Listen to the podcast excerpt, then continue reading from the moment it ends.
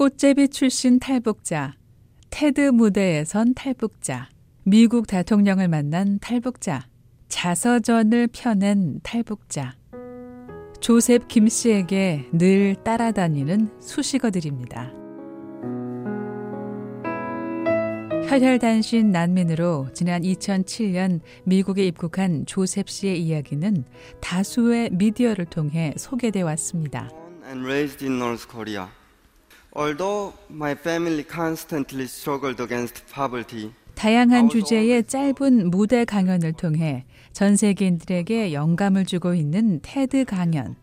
2013년 6월 조셉 씨는 탈북자로서는 두 번째로 이 무대에서 섰습니다. 그리고 자신의 사연과 북한 주민의 삶을 소개했습니다. searching for food, and I remember seeing a small child tied to mother's back, eating chips. My foster father's small act of love reminded me of my father. 20분 강의 강연은 30여 개 나라 말로 번역돼 다양한 채널을 통해 확산됐고 이후 조셉 씨는 북한 인권을 대변하는 또 하나의 아이콘이 됐습니다.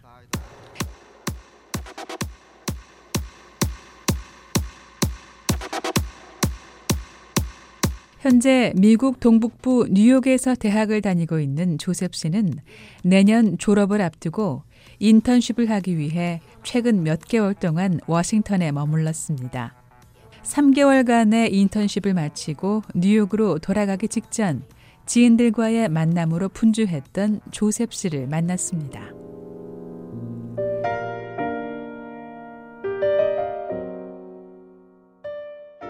세상을 향한 조심스러움과 고집이 동시에 느껴지는 27살 청년 조셉 김 씨. 11년 전 누나를 찾기 위해 중국에서 구걸하며 연명했던 16살 소년의 모습은 아니겠지만 오래전 기억을 떠올리는 조셉 씨의 표정은 언론 매체를 통해서 본 모습과는 매우 달랐습니다.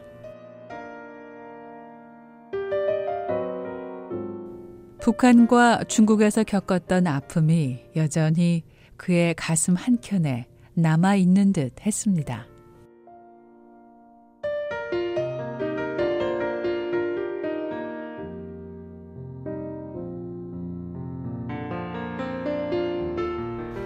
저의 원망이라든지 제 삶은 뭐였고 제 삶에서 저는 또 괜찮아요 여기까지 왔으니까 근데 그 제가 보았던 구, 굶어 죽어간 아이들 제 옆에서 죽어갔던 아이들은 그건 어떻게 설명해야지 그리고 아, 제가 이렇게 묻고 있는데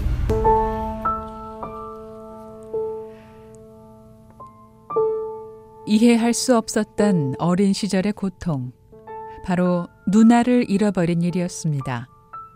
조셉 씨의 탈북 동기와 여정은 하나밖에 없는 누나를 찾는 일이었습니다. 돈 벌러 나갔다 소식이 끊어진 누나를 찾기 위해 2006년 국경을 넘었던 조셉 씨. 난생 처음 구경한 바깥 세상은 아직도 기억에 생생히 남아 있습니다. 도착했는데 제가 태어나서 본 제일 큰 도시고 그리고 막 사람들이 아, 옷차림도 너무 신기한 거예요. 그리고 뭐 여자들도 이런 가죽 아, 바지에 가죽 잠바 입고 다니고 되게 막 외국 그 티가 나는 거예요. 그래서 제가 세상은 달라 보였고 신기한 것들. 투성이었지만 조셉 씨는 그저 꽃제비로 하루하루를 넘겼습니다. 교회는 그럼 어떻게 찾아가냐 하면 되냐 하니까 십자가 찾아가래요. 그래서 저는 십자가가 교회 십자가인 줄 모르고 북한에도 저기 아, 병원에 가면 십자가가 있잖아요. 교회 십자가라고는 본 적 없는 소녀는 여기저기 십자가만 찾아다녔지만 기대와는 많이 달랐습니다. 교회 찾아가면 도와준다고 왔다고 하니까 여기다 뭐 조그만 게 있냐고 그래가지고 되게 무서워가지고 나가야 되나 도망쳐야 되나 망설이고 있는데 그 뭐 밥 주면서 미안한데 오늘은 여기 책임자가 없어가지고 못 도와준다고 그러는 거예요. 그래서 밥한번 구걸했던 집은 표시까지 하며 구걸을 한 적도 있습니다. 그러다 가끔은 마음씨 좋은 사람을 만나기도 했습니다. 제일 허술한 집에 찾아갔는데 거기 아저씨가 아 북한에 조선에서 왔으면 내가 당연히 줘야지 하면서 거기 쌀밥에다가 가지 반찬이랑 해서 주면서 아 많이 먹으라고 하더라고요. 근데 그 집은 정말 제가 북한에서 봤던 집하고 별 차이는 없었던 것 같아요. 되게 막, 막, 아, 언돌도 막다 붐가 있고, 뭐, 아저씨 혼자 사는 집이 시골에서 사는 집이니까 조금 그랬는데, 그래도 아, 밥을 주시고. 조셉 씨가 하루 끼니를 해결하고 했던 일은 사계절이 지났어도 여전히 누나를 찾는 일이었습니다. 한 이틀 걸었나? 이틀 걷는데 뭐 그동안에 뭐 아, 자는 거는 아, 산에서 자고 그건 저 북한에서 고아 꽃제비 생활에도 제가 겨울에 바깥에서 사본 일은 없거든요. 뭐 기차 망가진 기차 방통에 가서 잔다든지 뭐 이런 건 조금 있어도 난생 처음으로 겨울에 저기 산에서 잤어요. 눈이 막 아, 아직 남아 있고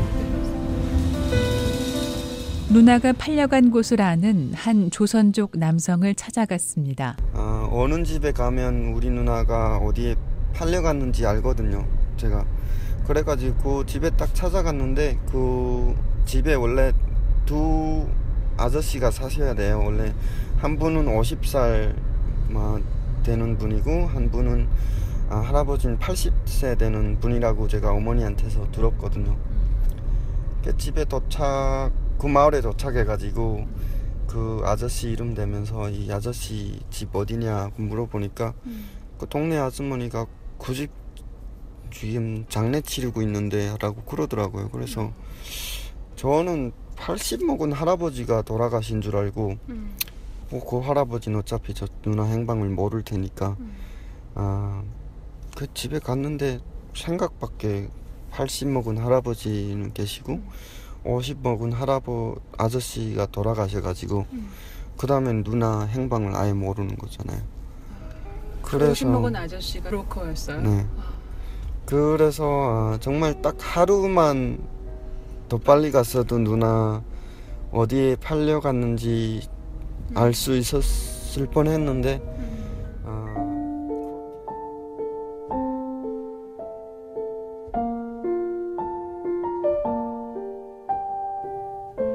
유일한 희망이었던 브로커 남성의 사망.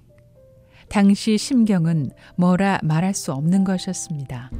전 처음으로 하늘이 뭐 노랗다는 그 표현을 그때 처음 느꼈던 것 같아요. 아, 여기까지 목숨 걸고 넘어왔는데 누나도 못 찾고 그 후부터 조셉 씨는 북한으로 돌아가지도 못하고 무작정 떠돌아다녔습니다. 빈집에 들어가서 아, 한 며칠 있었죠. 거기서 아침 점심 나가서 빌어먹고 아, 그 버려진 옷장 안에서 막 냄새나는 옷 덮고 있으면서 이제 뭐 어떡하지 누나도 어디 있는지도 모르고 그렇다고 다시 북한에 돌아가려니 돈도 없고 돌아가도 돌아가는 도중에 안 잡힌다는 보장도 없고 조셉 씨는 바삐 걸어가는 사람들이 부러웠습니다. 갈 곳이 어디인지 아는 사람들이었으니까요.